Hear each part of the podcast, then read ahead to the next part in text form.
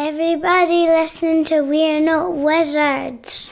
Because we are the best. And we're not wizards. No matter what anybody says. Goodbye.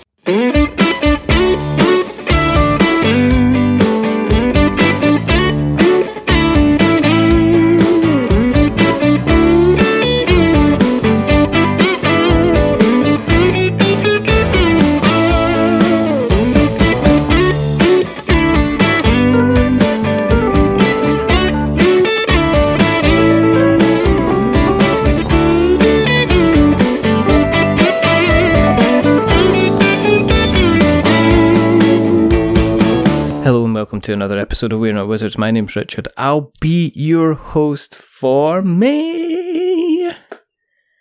Because we've had um, May the 4th, which is Star Wars Day. You know. And so we're moving into May the 5th, which is apparently the day of the Sith. I don't know why we need to. I mean, what's May the 6th going to be? I have no idea at all. Um, and it's been exciting because most lots of things have been going into digital. We've just had, you know, the old Star Wars film moving into digital. Disney Plus is doing everything digital. People are playing about with Animal Crossing. People can't get together face to face, so everything is going a bit digital. So, if you're going to be bringing in somebody to talk digital when it comes to analog tabletop, there is only one person to talk about and talk to. But Mandy wasn't available, so joining me again, I've got Suzanne Sheldon. Hello. Oh, hello, Richard. Thank you for that. I'll just call it introduction. Right, it's like all the bait and switch, the old bait and switch, right up to the last minute, and then woof, it's away. It's away. Let's face Um, it, anybody you- in their right mind doing? would pick Mandy over me on almost any topic. That's- so I understand. That's not. That's don't be. That's not true at all. Um, you know, because um, I asked Mandy and she said no. So there you go. So at least you said yes. No, that's not true either because I haven't. I, I haven't asked her. So she's even further down the list because I even bothered to, even to message her and say, "Hey, do you fancy coming on the show?" That's how ignorant I am. ignorant, absolute ignorant. Um, it's really funny because I am going to do a little bit of way back, way back clock because we, when we spoke last time, we were talking about kind of, um, you know, adventures, uh, adventures in the north of England, and for both, for whatever reason, um, that didn't happen for either of us.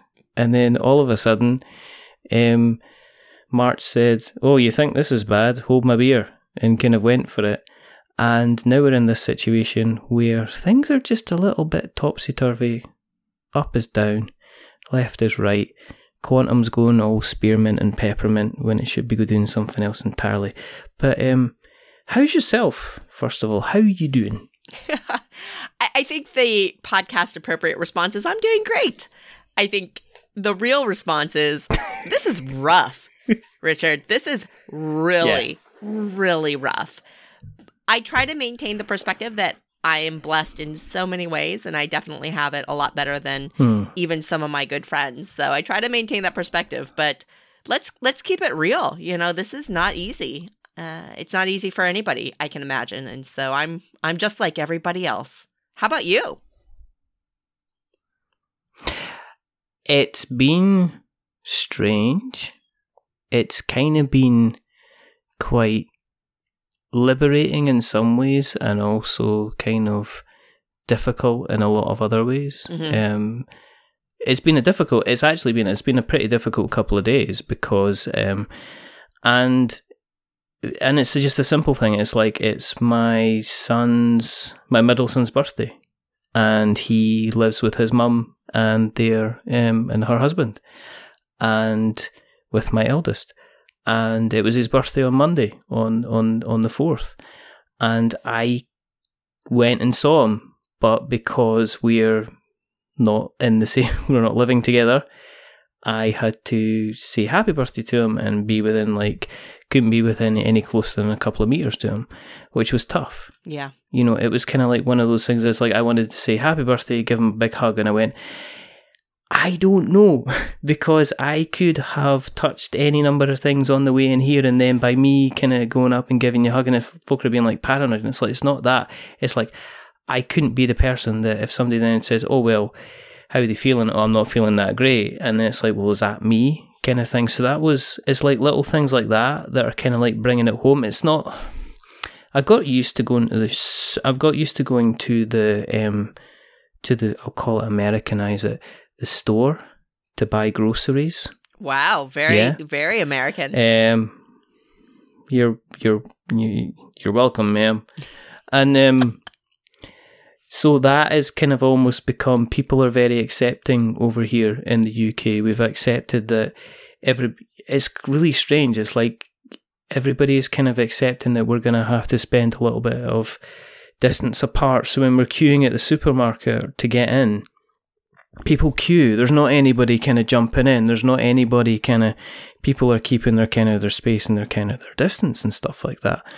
Um, so that and but it's it's easily become a norm. You go around, you get your shopping, you get out again, you get home, you make sure you wipe everything down that's been on the supermarket shelves before you put it in your cupboards, kind of thing. So it's it's very easy, isn't it? Very easy for humans to kind of make the most exciting things extremely take it down to a level of banality where it almost becomes the kind of the norm. Um, but on other sides, it's a, it's a real struggle, kind of like just knowing that I can't just go somewhere and just chill, hang out, do stuff. You know, it's kind of weird. For sure. And I know that's a long answer. I am I work from home primarily and I have a number of friends that work from home as well. So that adjustment was very, quite easy in that respect. But what Hmm. we're even realizing is yeah, we may enjoy being home and we may be used to it, but all of a sudden that extra you can't go or you shouldn't go yeah. that mental Yeah. twist it, it feels different it's amazing how even if substantively things are very similar it just it feels different and i think that that's something that everybody's dealing with on on a varying level for sure it's kind of I don't know. It's highlighted for me um, the kind of the cultural differences between the UK and the US. Well, especially Scotland. I mean Scotland and the the US, and the fact that we're kind of we're quite accepting of it, and we realise that we have to get through it, and we're getting through it as best as we can, but we're not seeing the kind of the level of people going, "You are taking away my."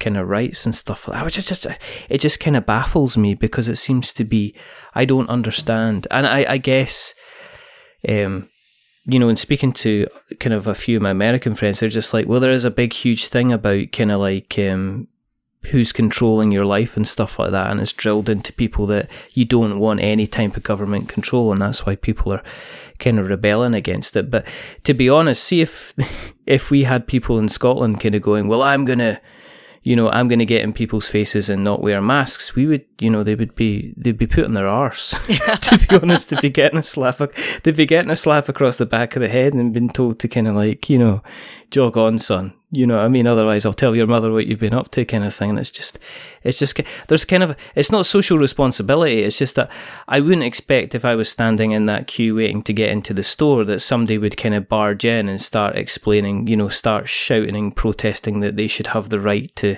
stand within two meter, you know, two two feet of me and start breathing down my face and stuff. I would just, you know, people would people would get people would lamp them if they did that in Scotland, which is kind of like a weird. Is it?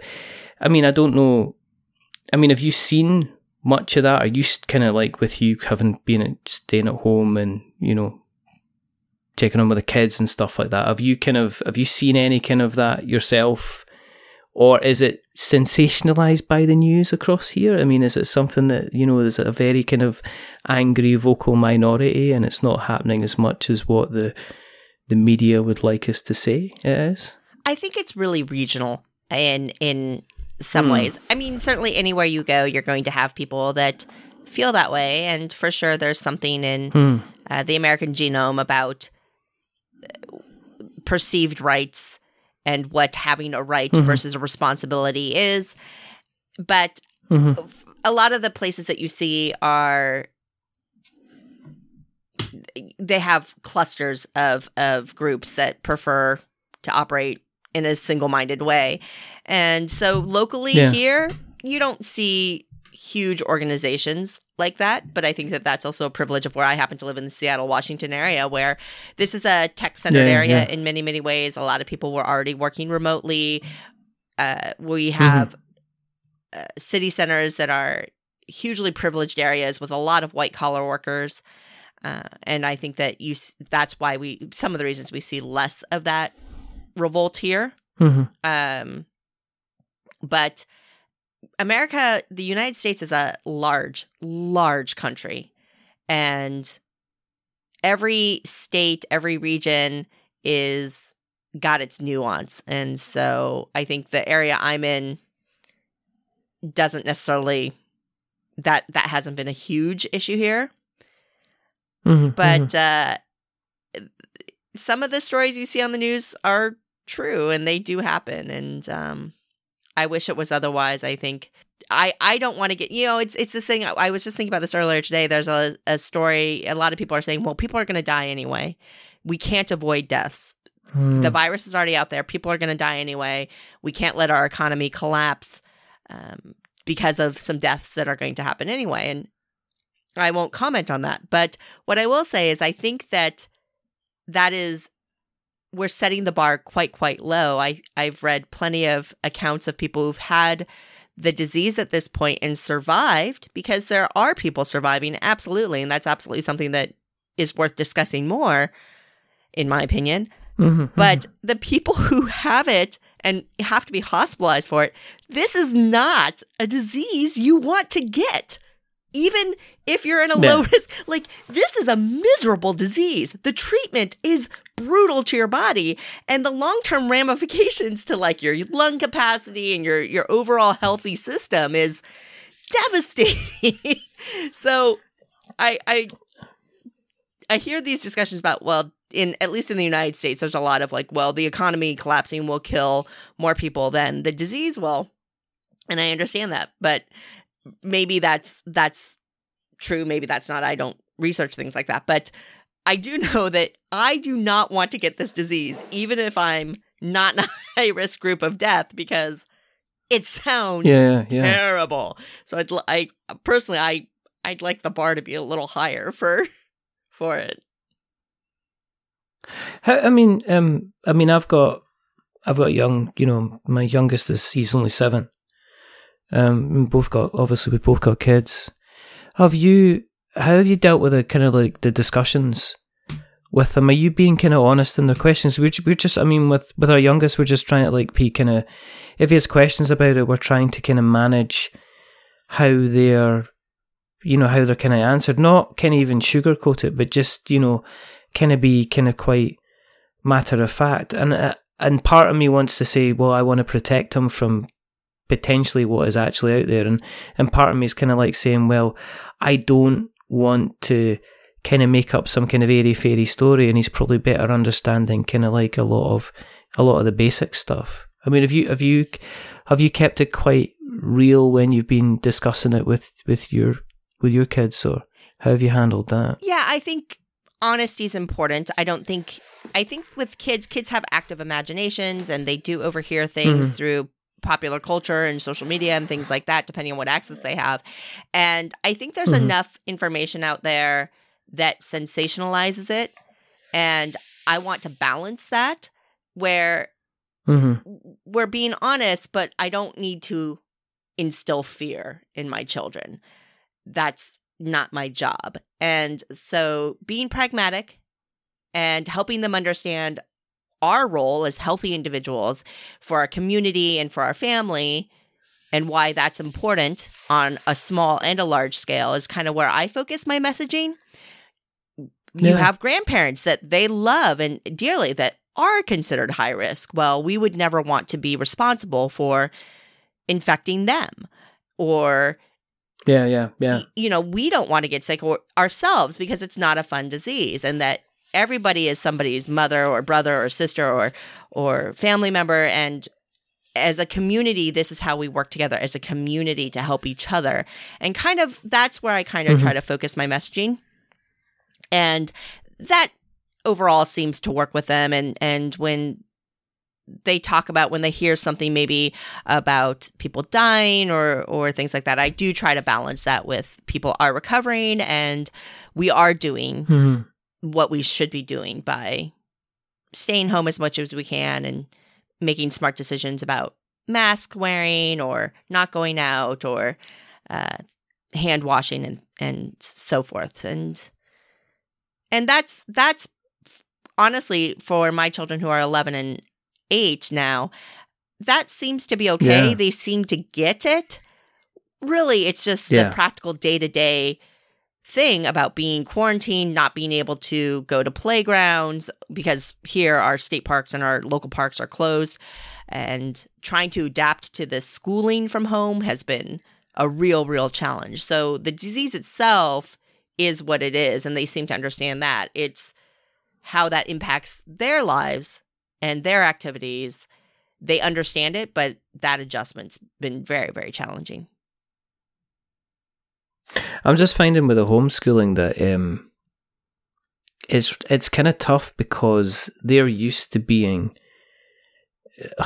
they're used to being in a kind of a situation where they interact with other kids, but also the work itself takes an awful lot longer to do because when they're assigned a piece, you know, it takes like, you know, so when I'm explaining something to Jake and saying, right, okay, we're to, here's a list of numbers and I want you to add these all together, but I want you to then draw them on a line and show me where in the, where in the line these numbers would appear. I can explain it. I'm explaining it in a way that I know he understands, so he gets it straight away. And obviously, and sometimes in teaching, what you know, you're you're explaining this concept to a room of twenty five kids who have different kind of learning abilities. And so what we're finding, I don't know if you're seeing this, is that the the working day, the school working day, is considerably shorter when you're kind of doing the one on one kind of tuition. And at the beginning, we were thinking, well, you know, because myself and both myself and my, and my wife are kind of involved in in this, but we're finding that we're having you're having to do almost extra to kind of keep that keep that going because we're both working. We're both working from home. My, my um. uh, My wife's like a f- she's involved in like kind of social care and stuff like that, so she's dealing with some of them, some of the people who are really, really struggling in this, and I deal, you know, I'm dealing, I'm doing nothing which provides value. I do consultancy to help people sell on Amazon, which is kind of like keeping it's a but that has gone that has gone through the roof. It's so busy at the moment. Everybody now is deciding that they need to buy and sell stuff on Amazon. It's just it's absolutely ridiculous. But at the same time, it's kind of getting that balance where he'll come through and say, it's like here do that task, and then ten minutes later he's like, oh I've done it. Now what do I do now? Yeah. And I don't know if you've seen that a hundred yourself that you know because we because we get sent the work every every every evening we get a message through the online app and they use this wonderful online I can't I can't praise the teachers high enough for the kind of the job that they're doing because they're trying to still engage with the kids and you know my my son's teacher's reading them stories but you know in terms of setting out the work it's just like it's not running into a full day, which is then in, impacting on other people's, you know, our ability to kind of work from home. So, are you, as I say, you you say you're finding that to be the case then. Yeah, we're really vacillating. Um, for example, yesterday, Monday, from the day that we're recording, both of my kids woke up Mhm. motivated. They jumped on their computer. Yeah. They logged into similarly a computer system that our school district has set up and got their assignments done. And boom, it was 11 a.m. and they were totally done with everything. And yeah, yeah, that's on one hand great. On the other hand, then it was I'm bored, I'm hungry, what can I do now? Mm, And mhm. just like you, I have a job and I need to keep keep working and yeah, finding that balance is tough. On the other hand, then we have days like I've had so far today where the kids woke up and they are completely unmotivated and getting them to do their schoolwork has been an argument and that's troublesome in a different way, right? Because instead of finding times to fill their time after they've been productive, now you're wasting time trying to motivate them to get them to be productive.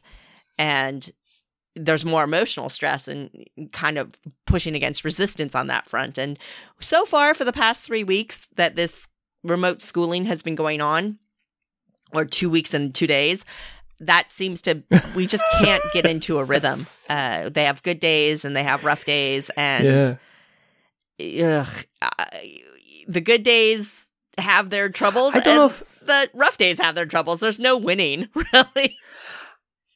I don't know. I don't know if it's like if it's even like a, it's a mental health. If there's a slight mental health thing there as well. Oh, there has because if you can imagine, you're going. You know, if you're going from being, you know, imagine. I mean, even for me, it's like some days it's like it is fantastic being at home. It is fantastic waking up. You know, an hour and a half sometimes later than I'm used to getting up, not having to worry about the stress of driving the car into work or, and all that that and everything that's involved with that not having to take an hour to get home and then not have something to eat for dinner for another half an hour after that kind of thing. But also at the same time there is the little things like i said earlier on like just being in a different place being around my work colleagues and i'm just thinking well my kids are used to you know, and I've got my two eldest, one of them, they were doing their exams, the big important exams as well. So those so exams got scrapped. So they're now relying on, you know, something else. But I'm, you know, my youngest, he's missing out on this kind of brownie emotion of being around with his friends and other kids and all the experiences. And we don't know how that's going on. And I'm just wondering if that's maybe an effect. And I understand the structure, but I'm starting to think of, well, do I just if he's not up for it, do I just kind of push him a little bit and then just let and just say, right, okay, you you kind of be a kid for a day and do kind of muck around and stuff like that because you are learning, you are getting your stuff done. I don't know. I don't know. I, I don't know as well, and, and I've had that thought too. It's it's and my children are younger, at eleven and and eight. Mm. Arguably, in some ways, there's less at stake. They don't have critical exams that they're not going to get into university if they don't do well on that kind of thing.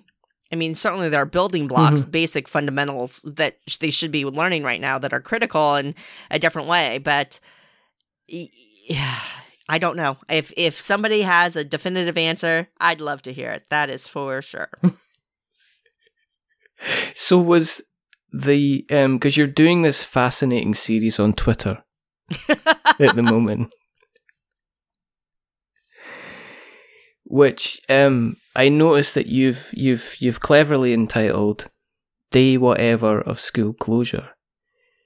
And um and I think it's it's important work. You know, I think if you can't express it in kind of 280 characters, then what can you what can you do? But was it just did it start off as I'm gonna just gonna do this as a as a kind of this will be interesting to do, and is it now a case of I need I need to express myself on how I'm actually feeling at the moment? Because I'm just looking today at you know say, um, day thirty five for instance, is literally is quite literally face palm face palm. Fa- it's literally there is about the best part of maybe 60 or 70 face palms interject with kind of like some slightly angry emojis. Yeah. So is that a point where you can actually f- you can actually physically type? I can physically type or communicate. I've just got to express my emotions here. Uh, For sure. I, I think that I've always used social media as an outlet at, to varying degrees. And Yeah. I, I've, you know, I see a lot of posts or articles or headlines about, hey, I'm, I finally reorganized my pantry, or I'm learning how to bake, or I find I finally have time to read a book. And the reality is for me, not to over dramatize it, but every day is just a matter of survival. It's a matter of Yeah. by the skin of my fingertips clawing my way through the day. And that's quite frankly, that's even on good days. there's just there's no easy day for me. I see my friends sometimes that maybe don't have kids that are saying, "Ugh, I'm bored," which I can understand why that's problematic, but I don't Hmm. understand the concept of being bored anymore. I I'm never bored.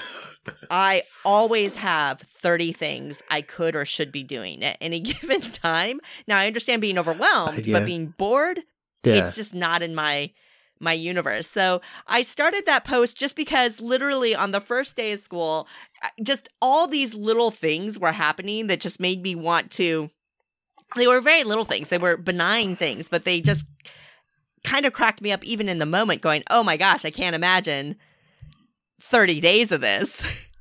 I'm going to capture this moment." and then be careful what you wish for or maybe I'm I'm prescient because oh there are good days and there are bad days and if nothing else it'll be something I can look back on to remember. I mean, I hope in 5 years, 10 years I can look back on this and go, "Oh gosh, remember those funny moments." But let's face it, sometimes there are bad days and I think people that I know online on social media they're not necessarily looking for sugar coated, whitewashed, candy coated scenarios and having knowing that somebody's out there that they can relate to, that they can say, "Oh, somebody else is struggling." I- Mhm. I I appreciate that when I can see friends that I know that I relate to. And so that's that's really about that's really what that thread is. It's a way for me to express myself and I try not to only capture the happy, sunny, you know, go lucky moments. I try to capture really the moments as they are, maybe with a little bit of humor always thrown in there because if you can't laugh, then you're really in trouble. Yeah. Yeah. I've got, I always, I have a kind of a vision of you waking up in the morning and kind of getting, picking up the piece of chalk and just marking another line down the wall before, before you get up and then doing it, marking done five now. So we can just put the line through the wall and kind of go, that's just done another five days kind of thing. but are you, what are you doing to keep yourself going kind of I mean, are you are you making drinking sure? 'cause a lot of I drinking, sp- I've a lot spoken- of alcohol.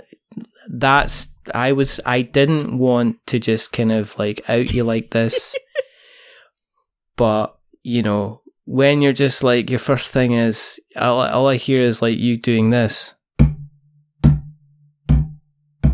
And I'm like, then what are you doing? And you just said, well, before we start, I'm just lining up the shots. what are you doing? I'm doing te- doing You we're said doing you tequila you wouldn't tonight. mention that. Come on, Richard. I, I was just glad you didn't bring off the cocaine. That was all. I'm just all Oh. I'm just. That's all I'm just saying.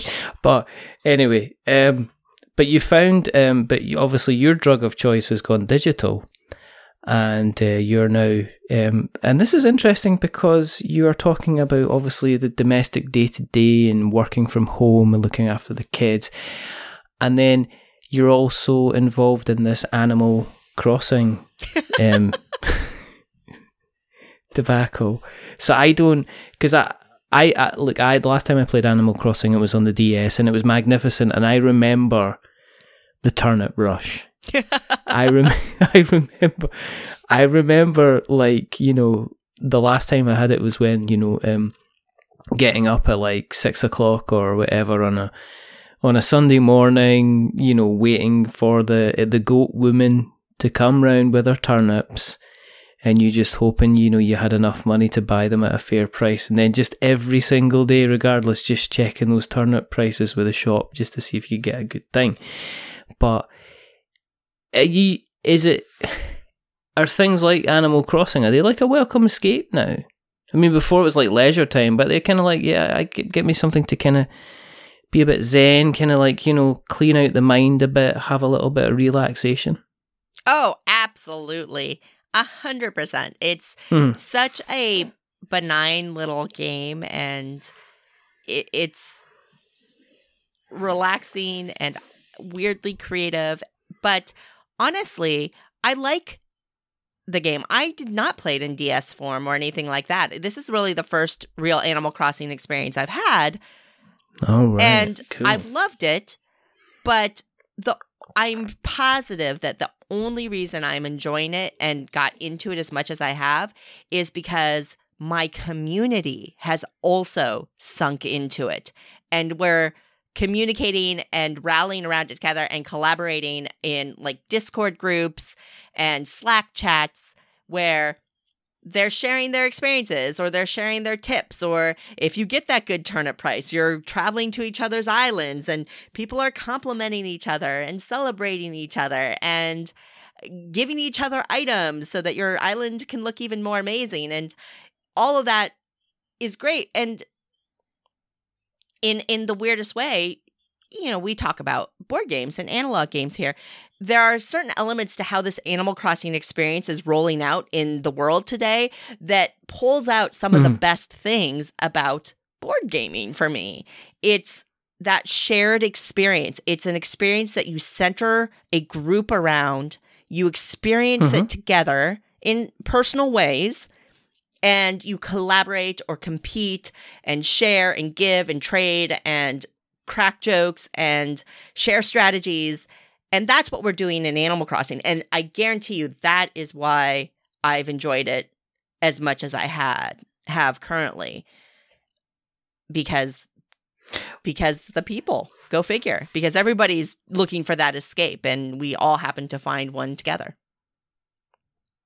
See when um when they started to kind of like ban kind of public get-togethers and stuff like that.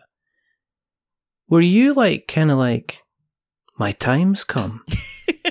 Let's You know, I've been talking about digital representations of tabletop for some time and here we go. This is it. People are going to ask and I'm going to deliver.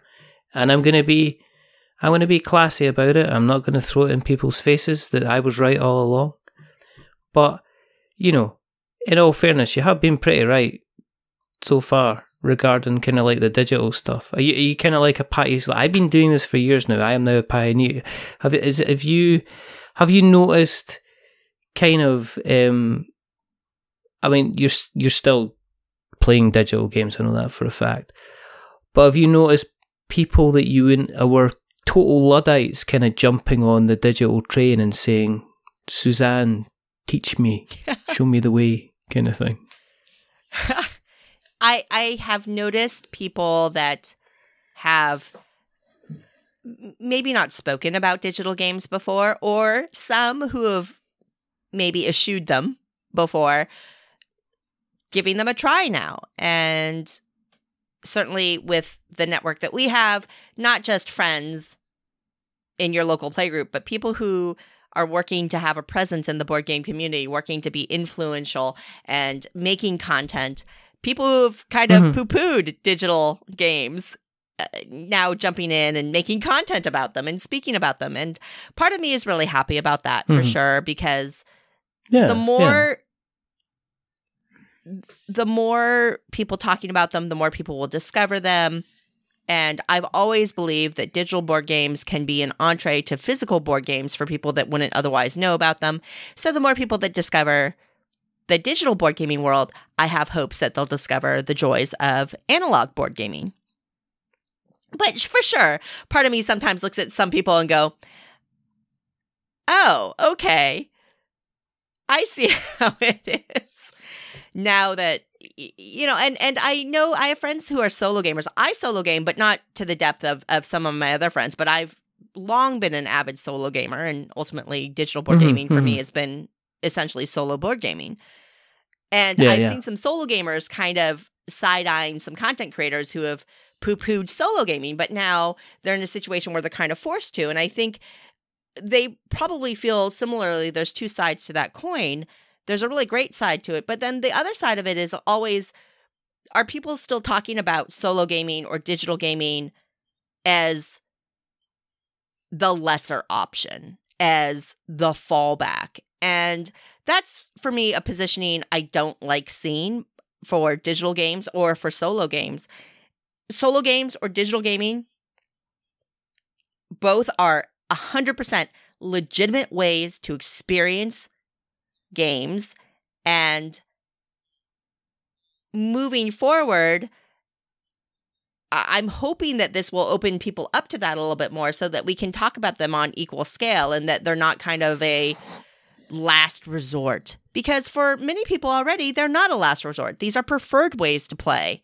These are ways that people Mhm. have discovered joy and challenge and fun.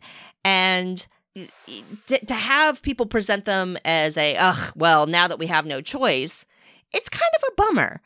And I think that that sets the wrong tone overall. But for people who are discovering digital board games, discover solo gaming, discovering the world of print and plays, all these wonderful things, that's great because all of this is quote unquote board gaming and Yeah, yeah.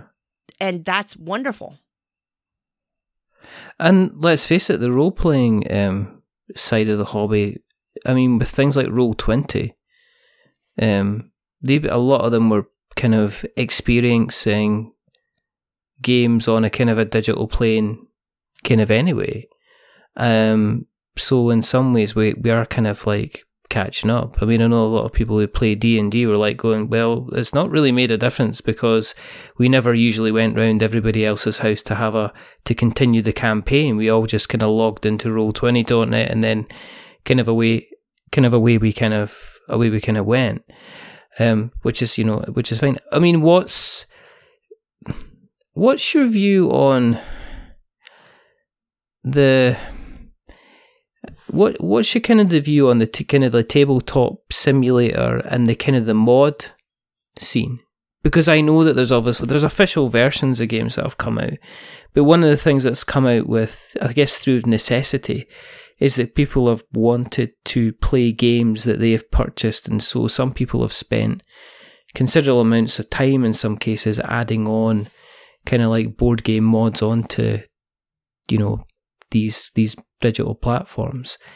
Do you think you mean in terms of like official version over bootleg version, I guess, do you think that's justifiable in these times or do you think people should be trying to support the businesses that are creating the games in the first place? I think people should be supporting the designers and publishers who created the games in the first place. But Mm-hmm. I also think that the designers and publishers who create these games should understand that this is an opportunity for them and Yeah. that you know the ideal flow for a passionate fan in my opinion would be I really want to play this game. I have the capability to do it. Reaches out to publisher says, "I have the capability to do this. Can I do it?" And the publisher checks them out, says, "You know what? I think you can." Sure. I Mm-hmm. I have seen no evidence that allowing a digital version of your game to exist harms your sales in the physical world. And there are certain elements like on tabletop simulator that it's it's very very fast to get a game on there. It's very very simple if you know what you're doing because it's just a physics Yeah, yeah, engine and yeah. an object engine. There's no like rules enforcement or things like that. Mm-hmm. Mm-hmm. and let people play your games. Let people discover your games. I will also say that that world especially in tts is extraordinarily small. And you have to maintain the perspective that people who are willing to go to that level to play the games are already fairly deep into the hobby. And that's great. Help people who are already passionate gamers discover your games Yeah, I did see. I mean, I seen. Um, I think I seen some guy on, on social media basically say, "Well, you know, um, I'm I created this mod so my friends could continue to play um, a certain big game," and he says it's fairly kind of gutted by the fact that he sank so many hours in into only to discover that it had been it had been kind of taken down. Um, it didn't sound like somebody saying, "Oh, I never play for these games. I go out and you know take a deck of cards down a photocopier and rip off the kind of the copies." I think these are people that are like playing the latest kind of collectible card game and have discovered that they've had a campaign going and they can't play it with their friends, but now they've then spent the time to so they can play it with their friends. But I'm kind of both sides. I think um, I think the ti- I think certain people's timing could be better.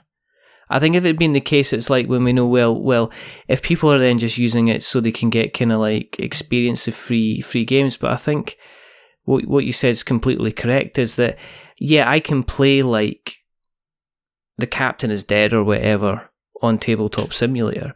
But if I like that game so much, I'm you know I want to have a copy of that game on my shelf because I want to touch the pieces and hold the pieces and play around in a kind of a physical a kind of a physical game itself. Yeah. I sorry. will also say that there was a recent kind of noticeable effort of a very very large publishing group to pull down TTS modules. There's a few things in play there because if you really are just interested in playing with your friends, you don't have to make modules public. So they're finding the Yeah. public modules. So it's not just I think we have to be pretty realistic here. This is not a situation of people just making something for them and their friends that they keep private. They're obviously posting it in a public manner to allow other people access. Now, you can argue that that's generous and they do put a lot of time in it and they want as many people to enjoy it as possible, but that is beyond I just want to play the game with my friend. I'm going to use my skill set to do so. And I'll also point out that in some situations, and I'm well familiar with this on a personal level, that when a game involves an outside intellectual property piece, especially pieces of art or uh, other media like movies or books, then if the comp- if the publisher that has the license to that to for the game doesn't take action to stop the bootlegging, the publisher can get in trouble with the IP owner. So let's just Yeah. use a very obvious example Star Wars. If you have created a Star Wars game that's a published game in TTS without permission, and say Fantasy Flight doesn't put a stop to it, Fantasy Flight can get in trouble with Lucasfilm. And Yeah. that puts their license at risk. And I don't think it's reasonable to expect a publisher to put their access to that license at risk over a bootleg. Um, and so there's there's also that element to it that I've seen in a couple of instances that I, that as consumers we kind of forget about sometimes and I, finding a balance between fair access and growing the industry and things like that but also not being abusive towards things that publishers don't necessarily even have control over themselves is is important as well Yeah, it's kind of like we're in, and I'm I'm not gonna I'm not going to use that word, the word that starts with you. I'm just gonna say that you know we're living in a different place at the moment, and um, you know especially for this, this is a new realm of people trying to interact with a hobby. So there's going to be kind of stumbling blocks and and people stumbling and people try to find their feet kind of along their way.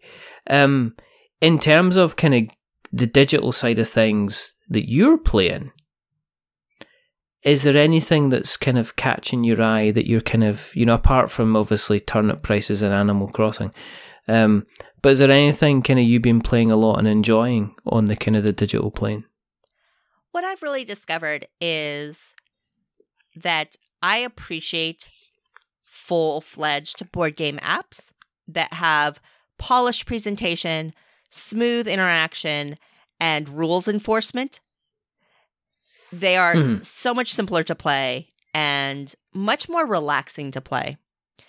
I've been playing a number of games in both Tabletop Simulator and Tabletopia, which are more physics engines than they are interactive games. It's they give you all the pieces and you can play the game, but you have to know how to play and make you, enforce the rules like you would play in a physical game. So in in a, in a sense, it's more analogous to board gaming in real life, but having to go through the extra layer of the interaction. How do I zoom in? How do I switch views? How do I get a closer look at this card? How do I pick up this card? Oops, I picked up the whole deck of cards. Now, how do I put the card back into the deck of cards? That kind of thing. Yeah, yeah. It's yeah, stressful. Yeah.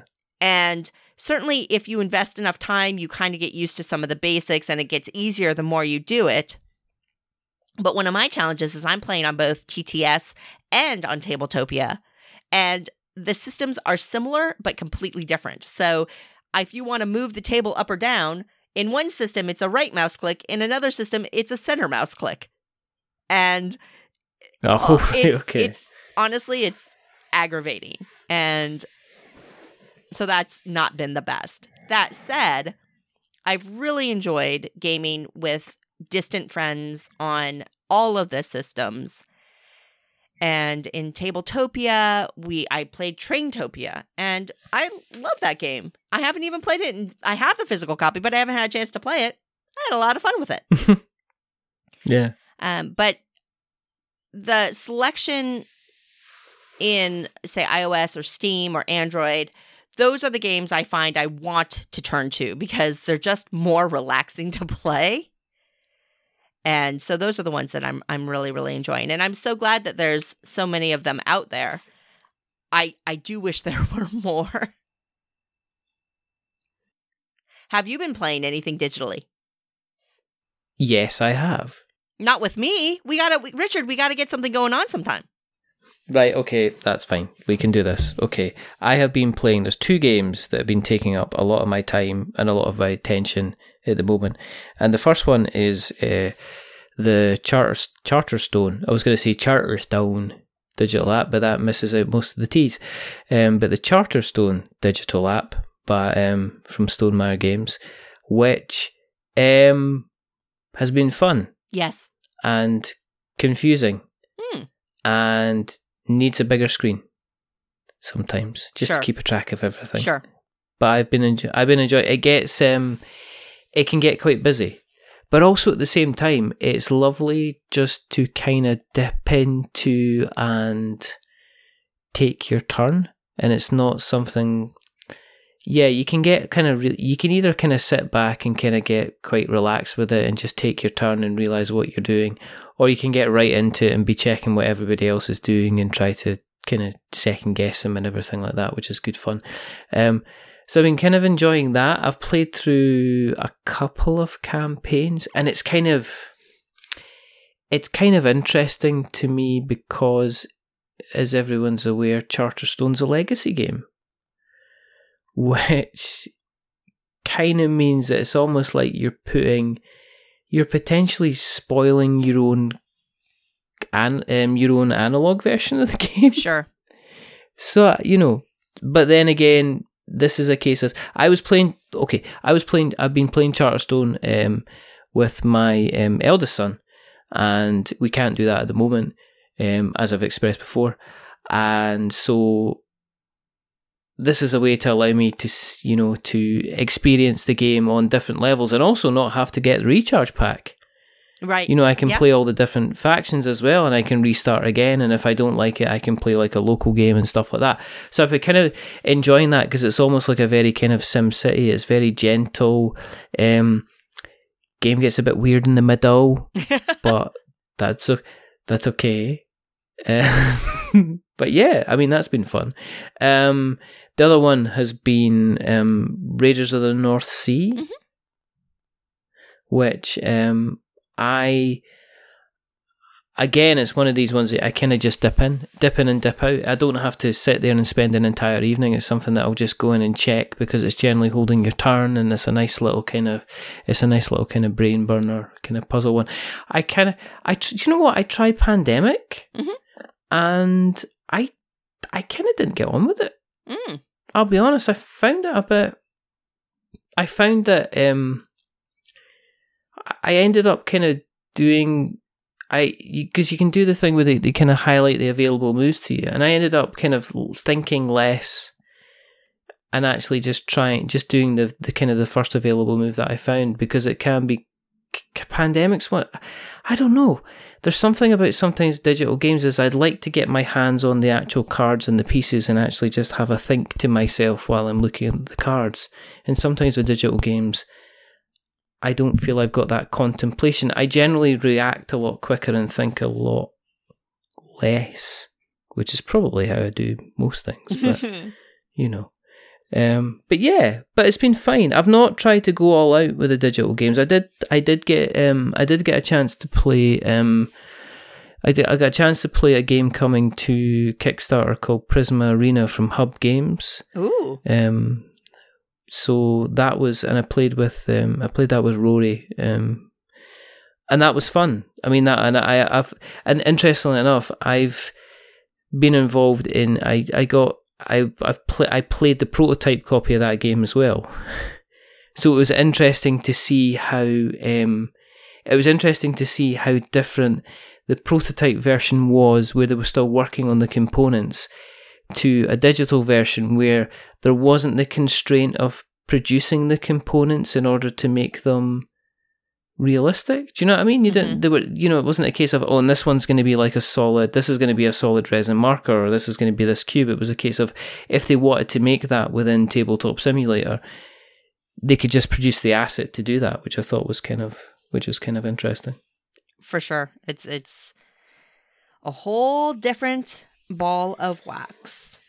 Now, did you know that uh Sagrada came out with an app?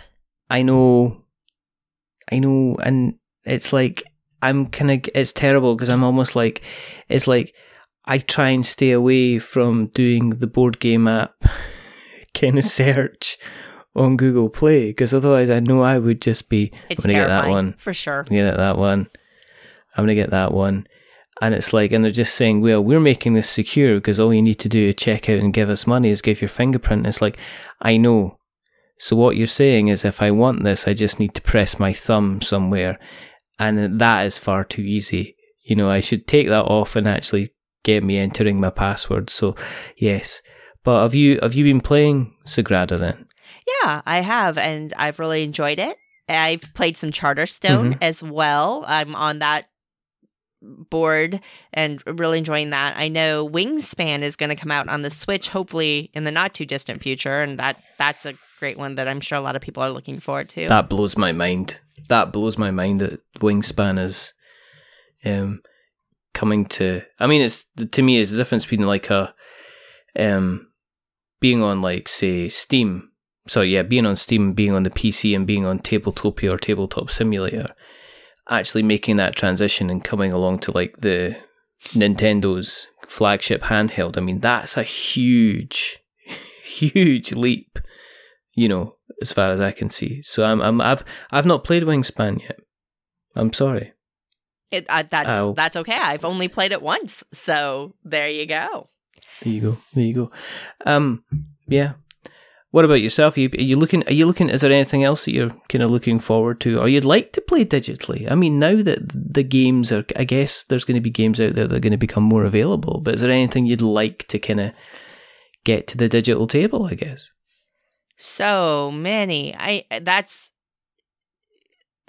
that's one of the tough things. The two types of games that the two types of games I find I really enjoy as Hmm. apps are the games I can't get to the table often. So the bigger, Yeah. meatier games, it's really nice to have a way to explore those, like through the ages. On the other hand, the other type of game I really, really love coming to app form are the ones that are really quick and light and simple that you can kind of breeze through. And so I'm I'm on both ends of the spectrum there. I guess the middle tier, forget y'all, who cares? But I want the number one game I want to come out on an app form right now, Tiny Yeah. Towns. I really? love Tiny Towns so much. And it just has an element that I think it would be so great in app form in terms of placing the little cubes on a board and then having them combine into buildings and covering the scoring, keeping track of the scoring for yourself and things like that, being able to play solo easily. You could play solo in real life too, and that's wonderful, but just kind of just no fuss, no muss solo in digital form. That's that's my number one wish, I think, right now. Other than every roll and write that ever existed. Are, but aren't they? Isn't it pretty easy to do like a roll and write then?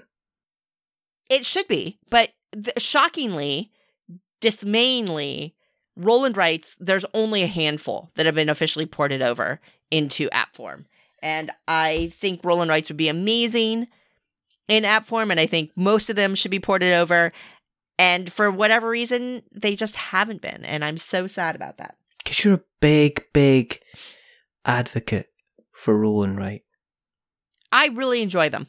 They're one of my all-time favorite formats for for board gaming. I think it's an incredible format.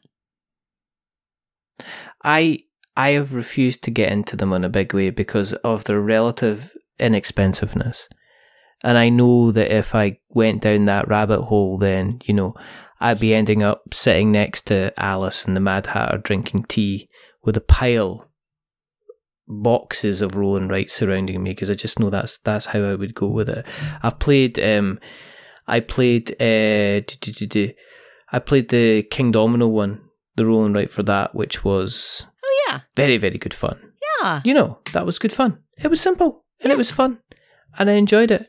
And just like every other version of uh, Kingdomino, it was exceptionally easy to teach everybody else to play.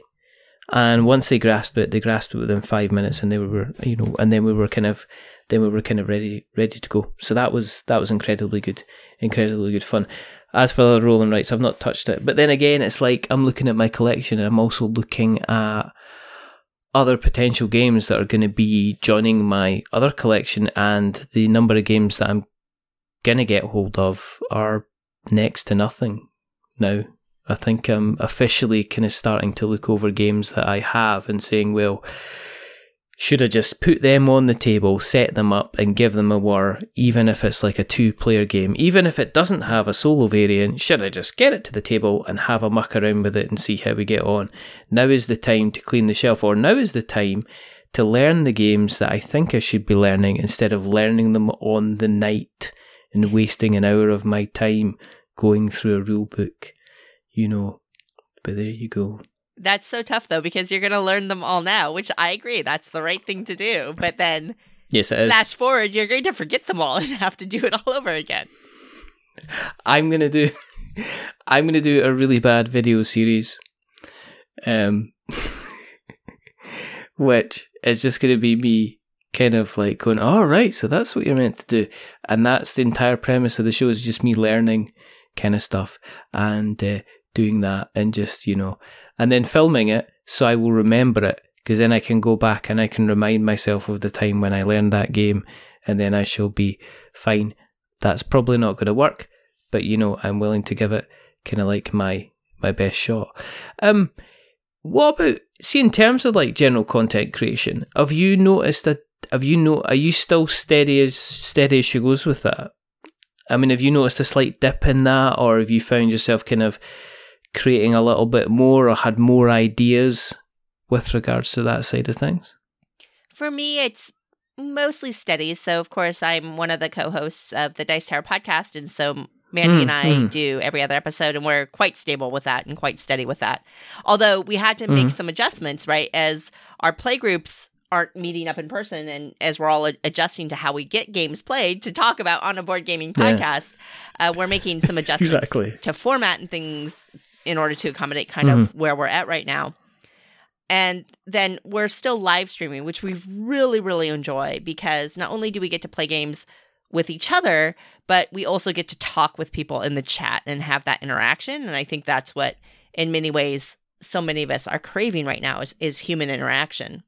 And so that really soothes that. But for sure, I see other people who are trying to crank out new content or up their content production and theirs. Whew, no way. No way I could could do more than what I'm doing with all the other adjustments. But I mean, you're st- you're steady on, right? Um, yeah, I get. I- You know, what I mean, I've had to be um more. Fl- I've had to be not more flexible. I think I've had to be aware that you know you kind of like organize things, and, and I think people think I'm quite negative because I say to folk, you know, and I've said to you know, oh well, if we need to reschedule it's the last minute at all for whatever reason, then let's do it because there have been cases where folk are just saying, look, I was having a nightmare day. I know that we planned this like weeks ago, but I just need to. So I, I need to be kind of. I need to move it to another day because you know, because I think for some people, if they're in their house, sometimes it's difficult for them to get away from what they're facing. Sure. And for some people, it's just like a case. You know, I think everybody needs to just be a little, tiny little bit, maybe more understanding. But um, I'm still doing that. I'm contemplating kind of. Well, no, I am slowing down in the next couple of months. I'm just. I'm going to do maybe some more video stuff. Um, just to do something different because I think that people's. I don't.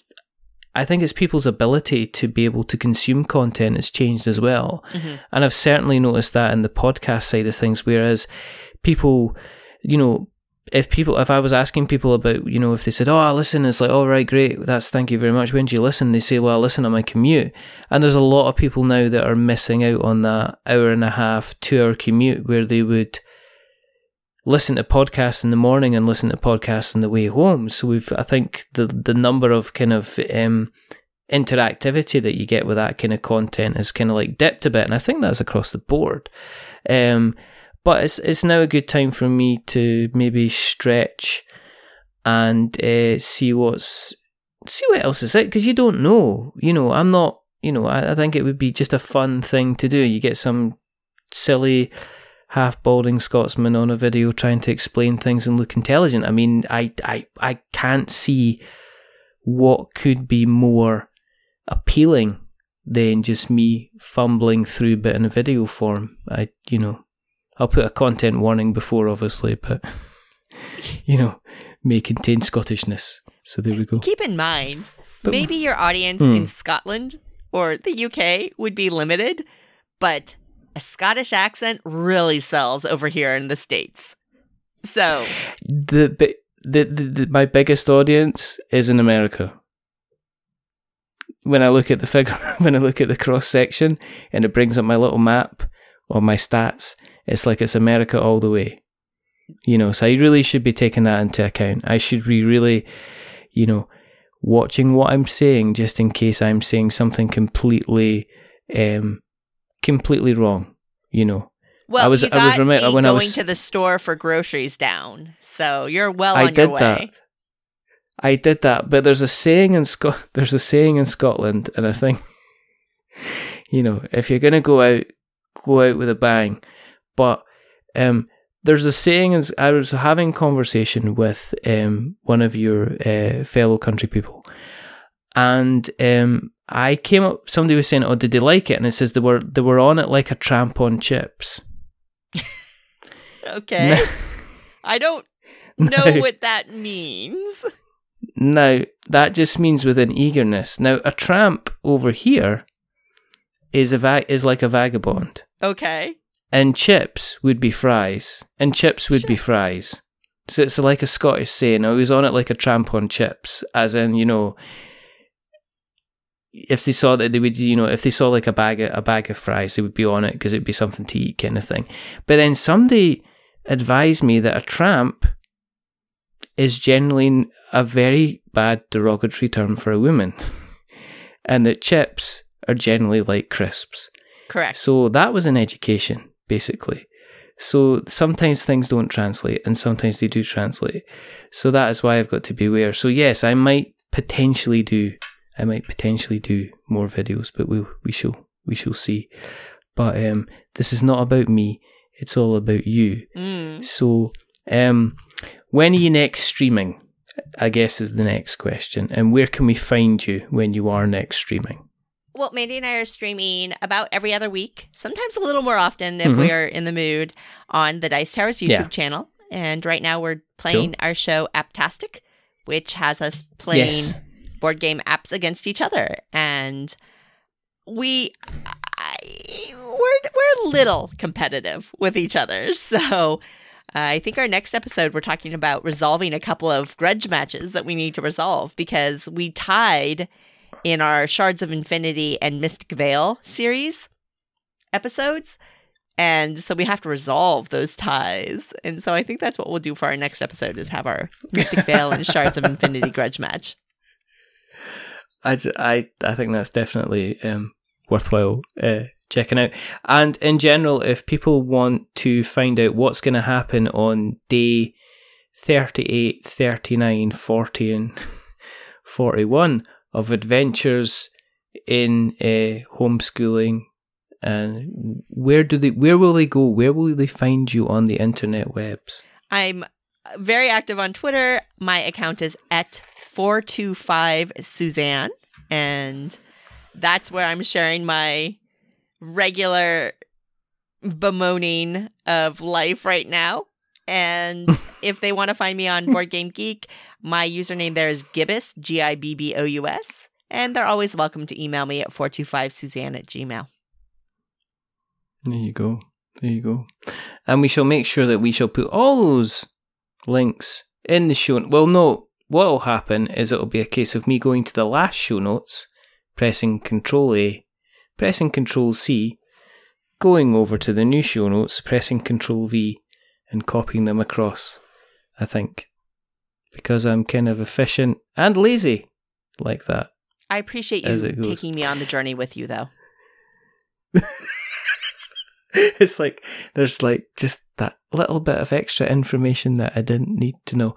Um, but yeah, we'll put them as I say, we'll put them in the show notes so that we have got notes to show.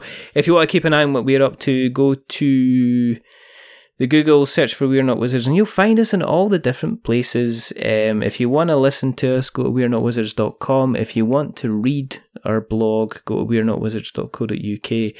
If you want to find us anywhere else, Instagram and Facebook, and you can also find us on the podcast catcher of choice.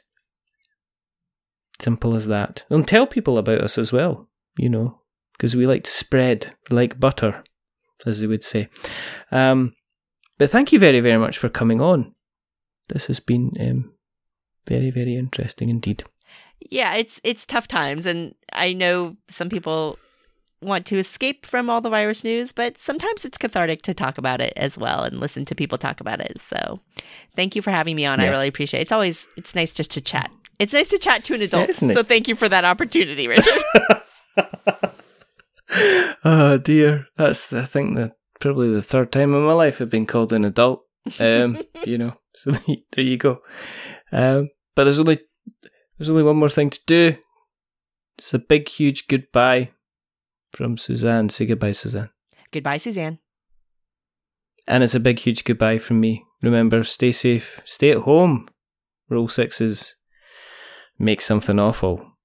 But until the next time, go digital and goodbye. A wizard is never late.